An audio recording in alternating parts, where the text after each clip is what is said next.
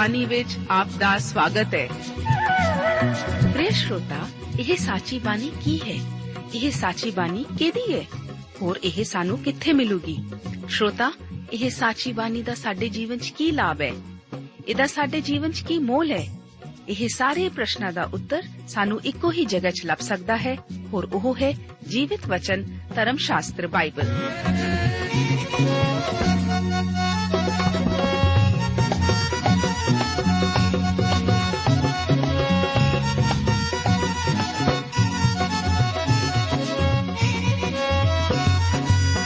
ਧਰਮ ਸ਼ਾਸਤਰ ਬਾਈਬਲ। ਉਹੀ ਜੀਵਿਤ ਵਚਨ ਦਾ ਅਸੀਂ ਇਸ ਕਾਰਜਕ੍ਰਮ ਵਿੱਚ ਅਧਿਐਨ ਕਰਾਂਗੇ।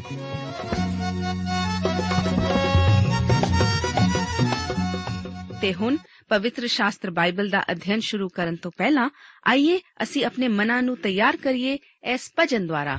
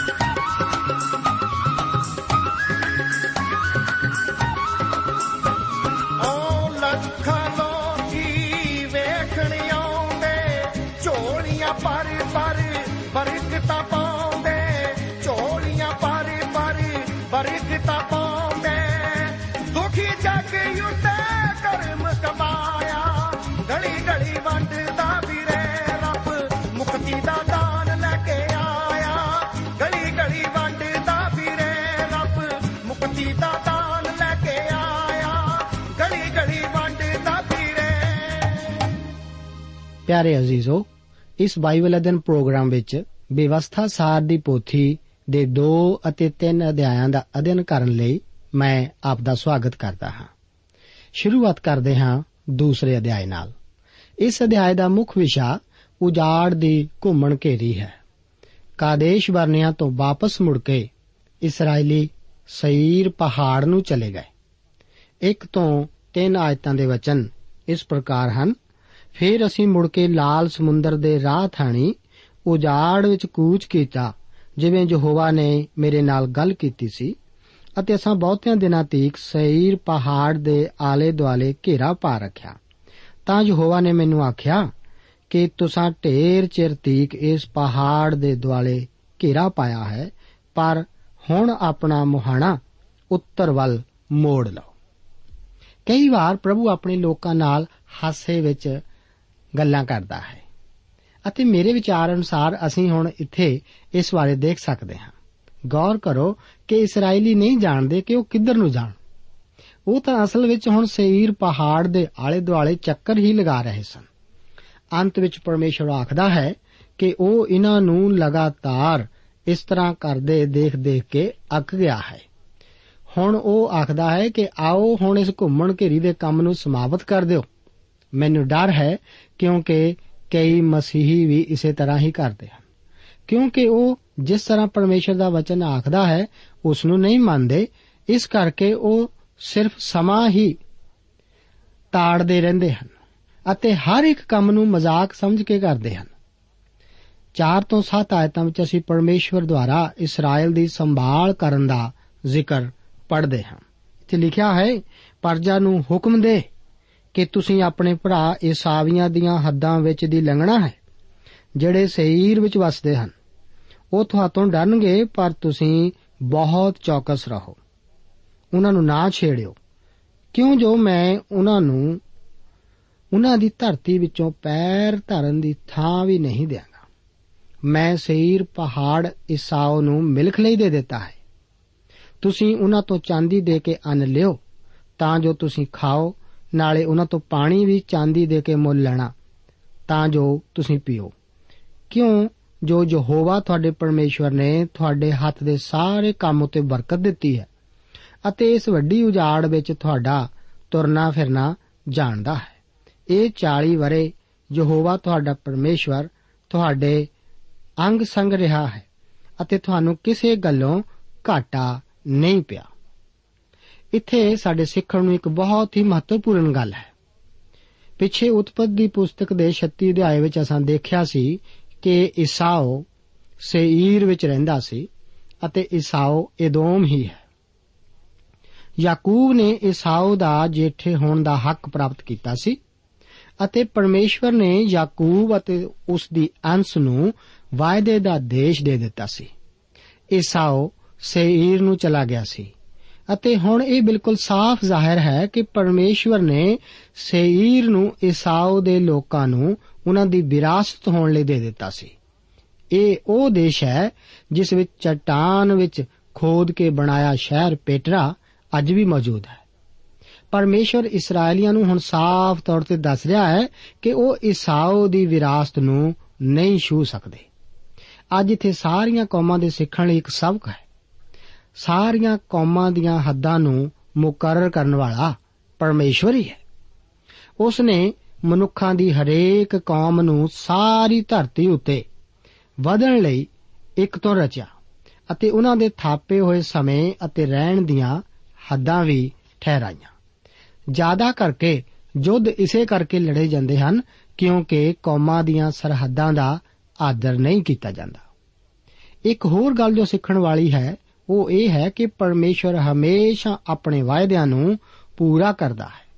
ਇੱਥੋਂ ਤੱਕ ਕਿ ਈਸਾਓ ਦੀ ਅੰਸ ਵਰਗੇ ਲੋਕਾਂ ਨਾਲ ਕੀਤੇ ਵਾਅਦੇ ਦੇ ਪ੍ਰਤੀ ਵੀ ਉਹ ਸੱਚਾ ਅਤੇ ਵਿਸ਼ਵਾਸਯੋਗ ਬਣਿਆ ਰਹਿੰਦਾ ਹੈ।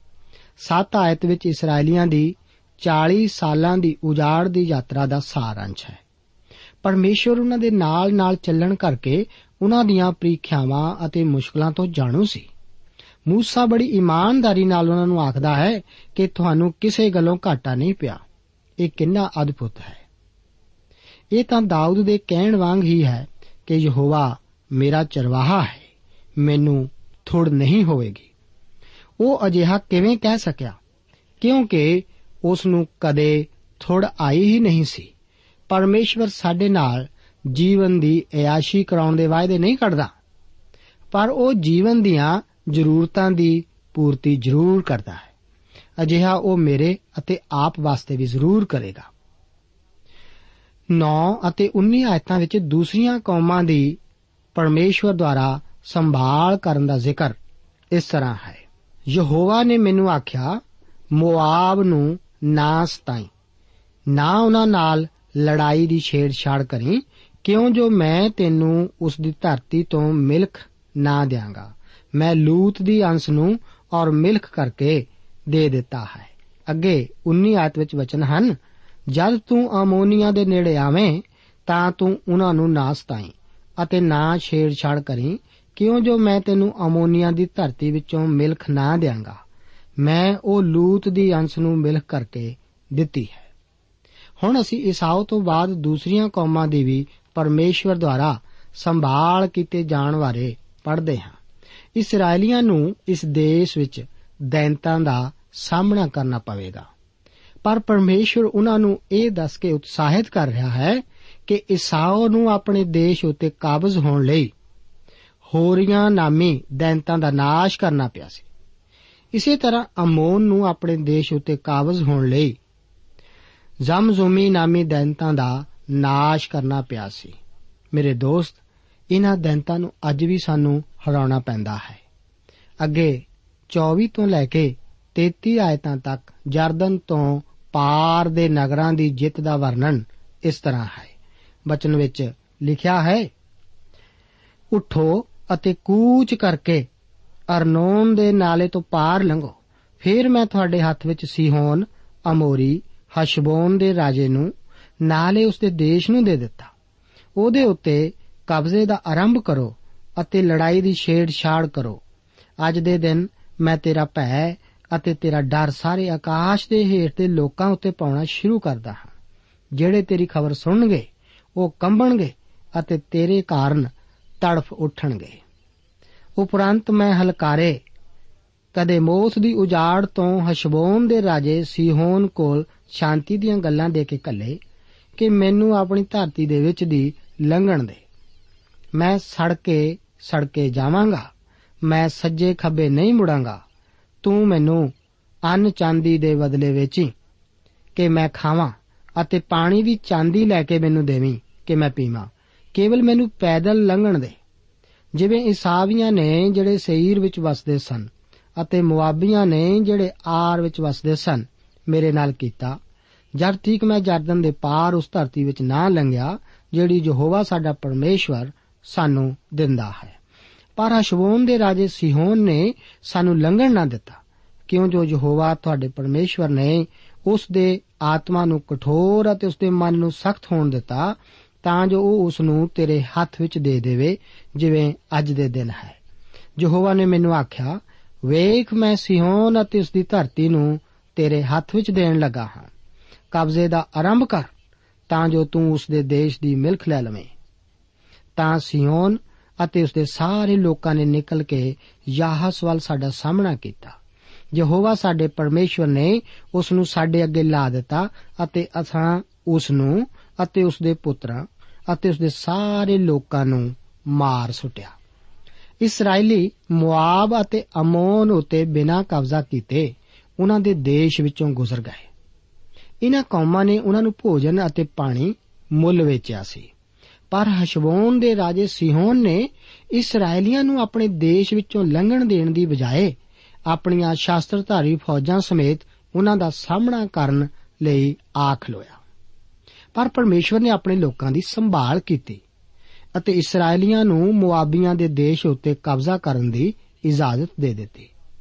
ਕਿਉਂਕਿ ਇਸ ਤੋਂ ਪਹਿਲਾਂ ਅਮੋਰੀਆਂ ਦੇ ਰਾਜਾ ਸਿਹੋਨ ਦੀ ਅਗਵਾਈ ਹੇਠ ਮੁਆਬੀਆਂ ਨੂੰ ਇਸ ਦੇਸ਼ ਵਿੱਚੋਂ ਕੱਢ ਕੇ ਇਸ ਉੱਤੇ ਆਪਣਾ ਕਬਜ਼ਾ ਕੀਤਾ ਸੀ। ਪਰ ਜਦੋਂ ਉਸ ਨੇ ਇਸਰਾਇਲ ਦੇ ਵਿਰੁੱਧ ਹਮਲਾ ਕਰਨ ਦੀ ਅਗਵਾਈ ਕੀਤੀ, ਤਾਂ ਉਹ ਮਾਰਿਆ ਗਿਆ ਸੀ ਅਤੇ ਉਸ ਦੀਆਂ ਫੌਜਾਂ ਵਿਖਰ ਗਈਆਂ ਸਨ।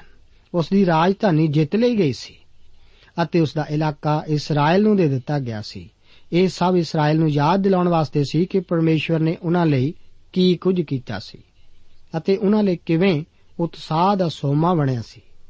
ਪਰਮੇਸ਼ਵਰ ਹੁਣ ਉਹਨਾਂ ਨੂੰ ਦਿਖਾ ਰਿਹਾ ਹੈ ਕਿ ਉਹ ਉਹਨਾਂ ਦੇ ਨਾਲ ਹੈ ਅਤੇ ਉਹ ਆਪਣੇ ਵਾਅਦੇ ਪੂਰੇ ਕਰੇਗਾ। ਜਿਵੇਂ ਕਿ ਆਪ ਜਾਣਦੇ ਹੋ ਕਿ ਪਰਮੇਸ਼ਵਰ ਅਜਿਹਾ ਸਾਡੇ ਵਿੱਚੋਂ ਬਹੁਤਿਆਂ ਨਾਲ ਅੱਜ ਅਜਿਹਾ ਹੀ ਕਰਦਾ ਹੈ। ਉਹ ਸਾਨੂੰ ਕਠਿਨ ਅਨੁਭਵਾਂ ਨੂੰ ਪ੍ਰਾਪਤ ਕਰਨ ਦਿੰਦਾ ਹੈ ਤਾਂ ਕਿ ਸਾਨੂੰ ਜੀਉਣ ਲਈ ਤਿਆਰ ਕਰੇ, ਜਾਂ ਕਿ ਇਸ ਤਰ੍ਹਾਂ ਉਹ ਸਾਨੂੰ ਦੂਸਰਿਆਂ ਦੀ ਮਦਦ ਕਰਨ ਲਈ ਤਿਆਰ ਕਰ ਸਕੇ। ਇਸ ਦੇ ਨਾਲ ਹੀ ਅਸੀਂ ਅੱਗੇ ਤਿੰਨ ਅਧਿਆਏ ਵਿੱਚ ਦਾਖਲ ਹੁੰਦੇ ਹਾਂ। ਇਸ ਅਧਿਆਏ ਦਾ ਮੁੱਖ ਵਿਸ਼ਾ ਬਾਸ਼ਾਨ ਦੇ ਰਾਜਾ ਓਗ ਦੀ ਹਾਰ ਹੈ। ਇਸ ਅਧਿਆਏ ਵਿੱਚ موسی ਉਜਾੜ ਦੀ ਯਾਤਰਾ ਦੇ ਤਜਰਬਿਆਂ ਨੂੰ ਇਸرائیਲੀਆਂ ਵਾਸਤੇ ਦੁਹਰਾਉਂਦਾ ਹੋਇਆ ਇੱਕ ਹੋਰ ਅਮੋਰੀ ਰਾਜਾ ਦੁਆਰਾ ਕੀਤੀ ਵਿਰੋਧਤਾ ਦਾ ਜ਼ਿਕਰ ਕਰਦਾ ਹੈ, ਜਿਸ ਉੱਤੇ ਪਰਮੇਸ਼ਵਰ ਨੇ ਇਸਰਾਇਲ ਨੂੰ ਜਿੱਤ ਬਖਸ਼ੀ ਸੀ। ਤਿੰਨ ਅਧਿਆਏ ਉਸ ਦੀਆਂ 1 ਤੋਂ ਲੈ ਕੇ 5 ਆਇਤਾਂ ਅਤੇ ਉਸ ਤੋਂ ਬਾਅਦ 11 ਆਇਤਾਂ ਦੇ ਵਚਨ ਇਸ ਪ੍ਰਕਾਰ ਹਨ। ਫੇਰ ਮੁੜ ਕੇ ਅਸੀਂ ਬਾਸ਼ਾਨ ਦੇ ਰਾਹ ਥਾਣੀ ਉਤਾਹਾਂ ਗਏ ਅਤੇ ਬਾਸ਼ਾਨ ਦਾ ਰਾਜਾ ਓਗ ਨਿਕਲਿਆ, ਤਾਂ ਉਸ ਨੇ ਅਤੇ ਉਸ ਦੇ ਸਾਰੇ ਲੋਕਾਂ ਨੇ ਅਦਰਈ ਵਿੱਚ ਸਾਡਾ ਸਾਹਮਣਾ ਕੀਤਾ। ਯਹੋਵਾ ਨੇ ਮੈਨੂੰ ਆਖਿਆ, ਉਸ ਤੋਂ ਨਾ ਡਰ, ਕਿਉਂ ਜੋ ਮੈਂ ਉਸ ਨੂੰ ਅਤੇ ਉਸ ਦੇ ਸਾਰੇ ਲੋਕਾਂ ਨੂੰ ਅਤੇ ਉਸ ਦੇ ਦੇਸ਼ ਨੂੰ ਤੇਰੇ ਹੱਥ ਵਿੱਚ ਦੇ ਦਿੱਤਾ ਹੈ। ਤੂੰ ਉਸ ਦੇ ਨਾਲ ਇਉਂ ਕਰੇਗਾ ਜਿਵੇਂ ਤੈਂ ਅਮੋਰੀਆਂ ਦੇ ਰਾਜੇ ਸਿਹੋਨ ਨਾਲ, ਜਿਹੜਾ ਹਸ਼ਵੋਨ ਵਿੱਚ ਵਸਦਾ ਸੀ ਕੀਤਾ। ਇਉਂ ਯਹੋਵਾ ਸਾਡੇ ਪਰਮੇਸ਼ਵਰ ਨੇ ਓਗ ਬਾਸ਼ਾਨ ਦੇ ਰਾਜੇ ਨੂੰ ਅਤੇ ਉਸ ਦੇ ਸਾਰੇ ਲੋਕਾਂ ਨੂੰ ਸਾਡੇ ਹੱਥ ਵਿੱਚ ਦਿੱਤਾ ਅਤੇ ਅਸੀਂ ਉਸ ਨੂੰ ਅਜਿਹਾ ਮਾਰਿਆ ਕਿ ਉਸ ਦਾ ਕੱਖ ਵੀ ਨਾ ਰਿਹਾ। ਨਾਲੇ ਉਸ ਵੇਲੇ ਅਸਾਂ ਉਸ ਦੇ ਸਾਰੇ ਸ਼ਹਿਰ ਖੋਲੇ ਅਤੇ ਇੱਕ ਨਗਰ ਵੀ ਨਹੀਂ ਸੀ ਜਿਹੜਾ ਅਸਾਂ ਉਸ ਤੋਂ ਨਾ ਲਿਆ ਹੋਵੇ, ਅਰਥਾਤ ਅਰਗੋਬ ਦੇ ਰਾਜੇ। ਸਾਰੇ ਇਲਾਕੇ ਦੇ 60 ਸ਼ਹਿਰ, ਜਿਹੜੇ ਬਾਸ਼ਾਨ ਵਿੱਚ ਓਗ ਦੇ ਰਾਜ ਦੇ ਸਨ। ਇਹ ਸਾਰੇ ਸ਼ਹਿਰ ਗੜਾਂ ਵਾਲੇ ਸਨ। ਉਹਨਾਂ ਦੀਆਂ ਕੰਧਾਂ ਉੱਚੀਆਂ ਅਤੇ ਉਹਨਾਂ ਦੇ ਫਾਟਕ ਅਰਲਾਂ ਵਾਲੇ ਸਨ। ਇਹਨਾਂ ਤੋਂ ਛੁੱਟ ਬਹੁਤ ਸਾਰੇ ਪਧਰੇ ਪਿੰਡ ਵੀ ਸਨ। ਨਿਰਾ, ਓਗ, ਬਾਸ਼ਾਨ ਦਾ ਰਾਜਾ ਰਫਾਈਆਂ ਦੇ ਬਕੀਏ ਵਿੱਚੋਂ ਰਹਿ ਗਿਆ ਸੀ। ਵੇਖੋ, ਉਸ ਦਾ ਪਲੰਗ ਲੋਹੇ ਦਾ ਸੀ ਅਤੇ 9 ਹੱਥ ਉਸ ਦੀ ਲੰਬਾਈ ਅਤੇ 4 ਹੱਥ ਉਸ ਦੀ ਚੌੜਾਈ ਮਨੁੱਖ ਦੇ ਹੱਥ ਅਨੁਸਾਰ ਸੀ। ਕੀ ਉਹ ਅਮੋਨੀਆ ਦੇ ਰੱਬਾ ਵਿੱਚ ਨਹੀਂ ਹੈ? ਗੌਰ ਕਰੋ ਕਿ ਪਰਮੇਸ਼ਵਰ ਕਿਸ ਤਰ੍ਹਾਂ ਉਹਨਾਂ ਦੇ ਡਰ ਨੂੰ ਸ਼ਾਂਤ ਕਰਦਾ ਹੈ। ਉਹ ਇੱਕ ਅਮੋਰੀ ਰਾਜਾ ਸੀ ਜੋ ਕਿ ਇੱਕ ਵਿਸ਼ਾਲ ਕੱਦ ਵਾਲਾ ਮਨੁੱਖ ਸੀ। ਉਸ ਦੀ ਸਲਤਨਤ ਇਹੋ ਜਿਹੀ ਜਾਪਦੀ ਸੀ ਜਿਸ ਨੂੰ ਜਿੱਤਿਆ ਨਾ ਜਾ ਸਕਦਾ ਹੋਵੇ। ਉਹ 60 ਵੱਖ-ਵੱਖ ਸੰਪਰਦਾਇਆਂ ਉੱਤੇ ਰਾਜ ਕਰਦਾ ਸੀ।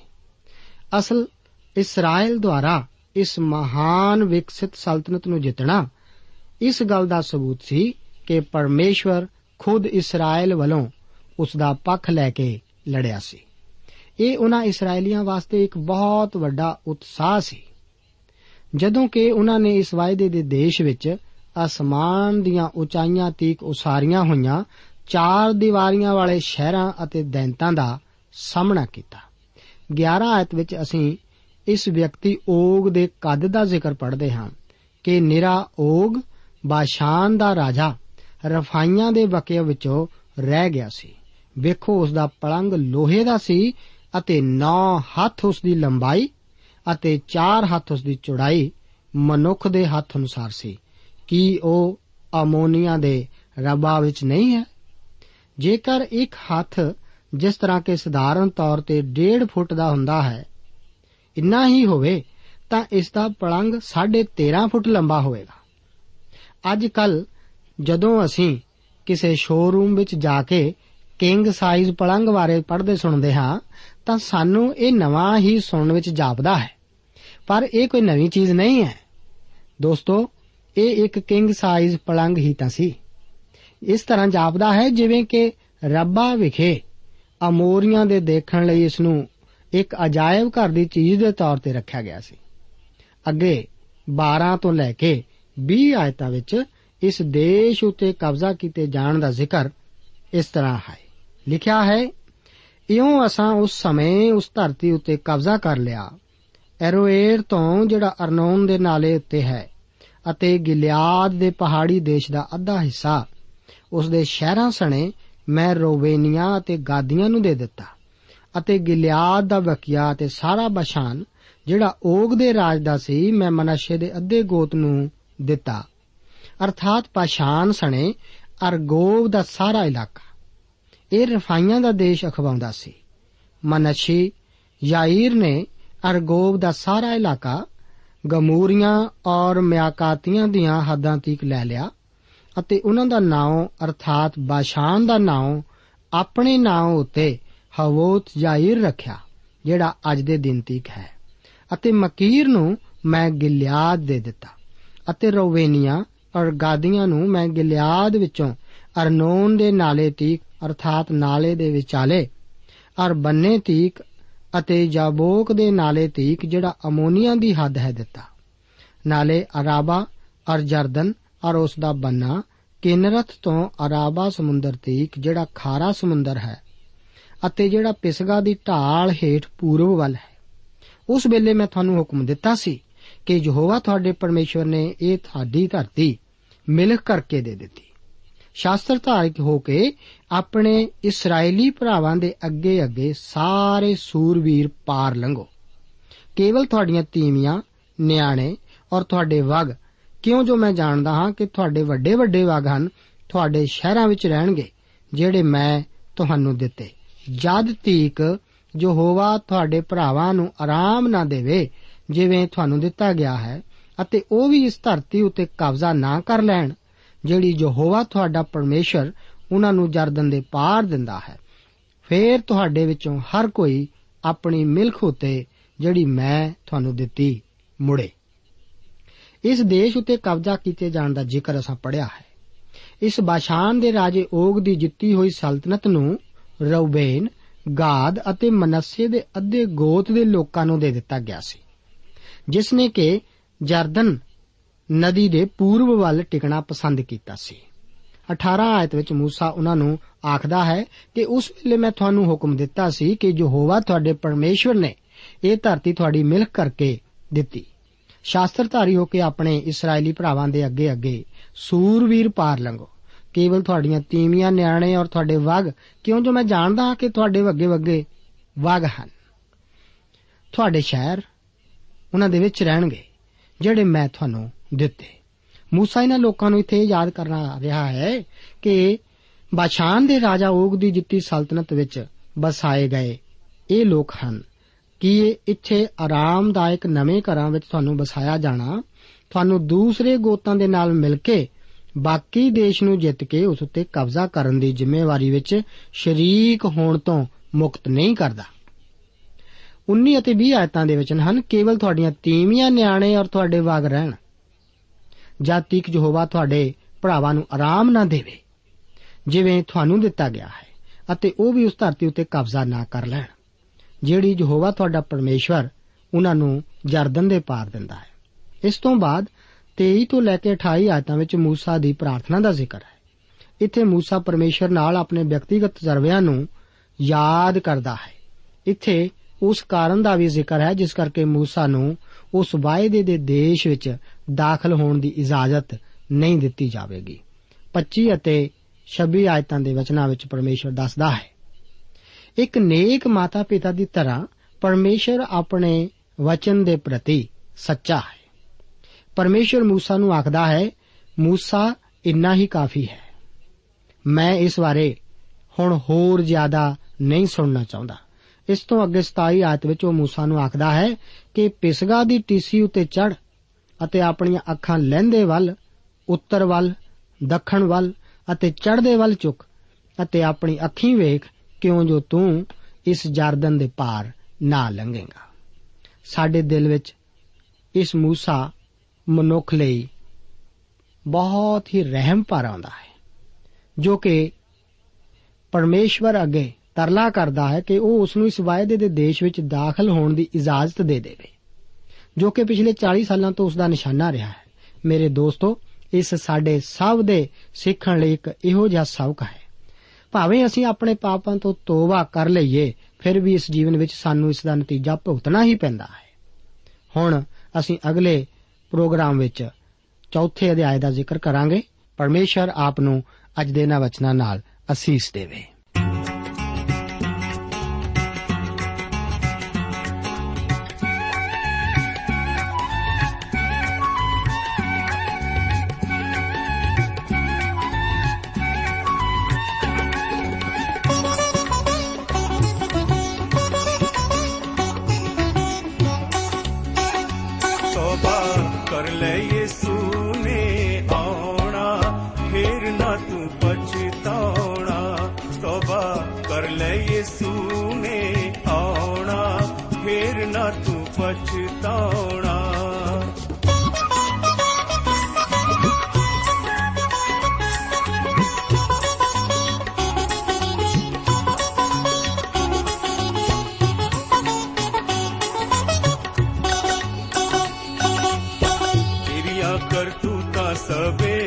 ਜ਼ਾਹਰ ਹੋ ਜਾਣੀਆਂ।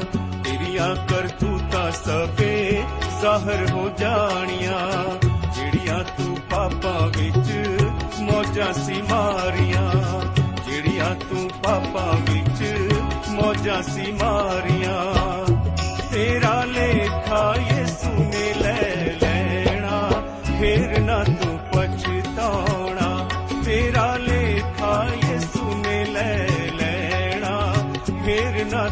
ਪਛਤਾਉਣਾ ਤੋਬਾ ਕਰ ਲੈ ਯਿਸੂ ਨੇ ਆਉਣਾ। ਫੇਰ ਨਾ ਤੂੰ ਪਛਤਾਉਣਾ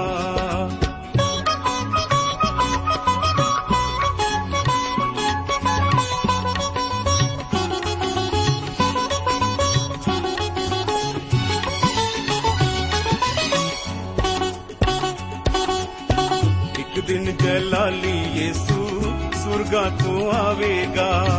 ਇੱਕ ਦਿਨ ਜਲਾਲੀ ਯਿਸੂ ਸੁਰਗਾ ਤੋਂ ਆਵੇਗਾ। ਆਪਣੇ ਮੁਕੱਦਸਾਂ ਨੂੰ ਨਾਲ ਲੈ ਜਾਵੇਗਾ। ਆਪਣੇ ਮੁਕੱਦਸਾਂ ਨੂੰ ਨਾਲ ਲੈ ਜਾਵੇਗਾ। ਕਰ ਲੈ ਤੌਬਾ ਜੇ ਉਹਦੇ ਨਾਲ। ਦੋਸਤੋ, ਸਾਨੂੰ ਉਮੀਦ ਹੈ ਕਿ ਇਹ ਕਾਰਜਕ੍ਰਮ ਤੁਹਾਨੂੰ ਪਸੰਦ ਆਇਆ ਹੋਵੇਗਾ। ਤੇ ਇਹ ਕਾਰਜਕ੍ਰਮ ਸੁਣ ਕੇ ਤੁਹਾਨੂੰ ਬਰਕਤਾਂ ਮਿਲੀਆਂ ਹੋਣਗੀਆਂ। ਜੇ ਤੁਸੀਂ ਇਹ ਕਾਰਜਕ੍ਰਮ ਦੇ ਬਾਰੇ ਕੁਝ ਪੁੱਛਣਾ ਚਾਹੁੰਦੇ ਹੋ, ਤੇ ਸਾਨੂੰ ਇਸ ਪਤੇ ਤੇ ਲਿਖੋ। ਪ੍ਰੋਗਰਾਮ ਸੱਚੀ ਬਾਣੀ, post box number 1715 sector 36 Chandigarh 160036 ਪਤਾ ਇੱਕ ਵਾਰ ਫੇਰ ਸੁਣ ਲਓ। ਪ੍ਰੋਗਰਾਮ ਸੱਚੀ ਬਾਣੀ, post box number 1715 sector 36 Chandigarh 160036 ਸਾਡਾ ਈਮੇਲ ਪਤਾ ਹੈ punjabi ttb at twr dot in ਪਤਾ ਇੱਕ ਵਾਰ ਫੇਰ ਸੁਣ ਲਓ punjabi ttb at twr dot in ਹੁਣ ਸਾਡੇ ਪ੍ਰੋਗਰਾਮ ਦਾ ਸਮੇਂ ਸਮਾਪਤ ਹੁੰਦਾ ਹੈ ਉਮੀਦ ਹੈ ਅਗਲੇ ਪ੍ਰੋਗਰਾਮ ਵਿੱਚ ਤੁਹਾਡੇ ਨਾਲ ਫੇਰ ਪੇਂਟ ਹੋਏਗੀ। ਰੱਬ ਤੁਹਾਨੂੰ ਬਰਕਤ ਦੇ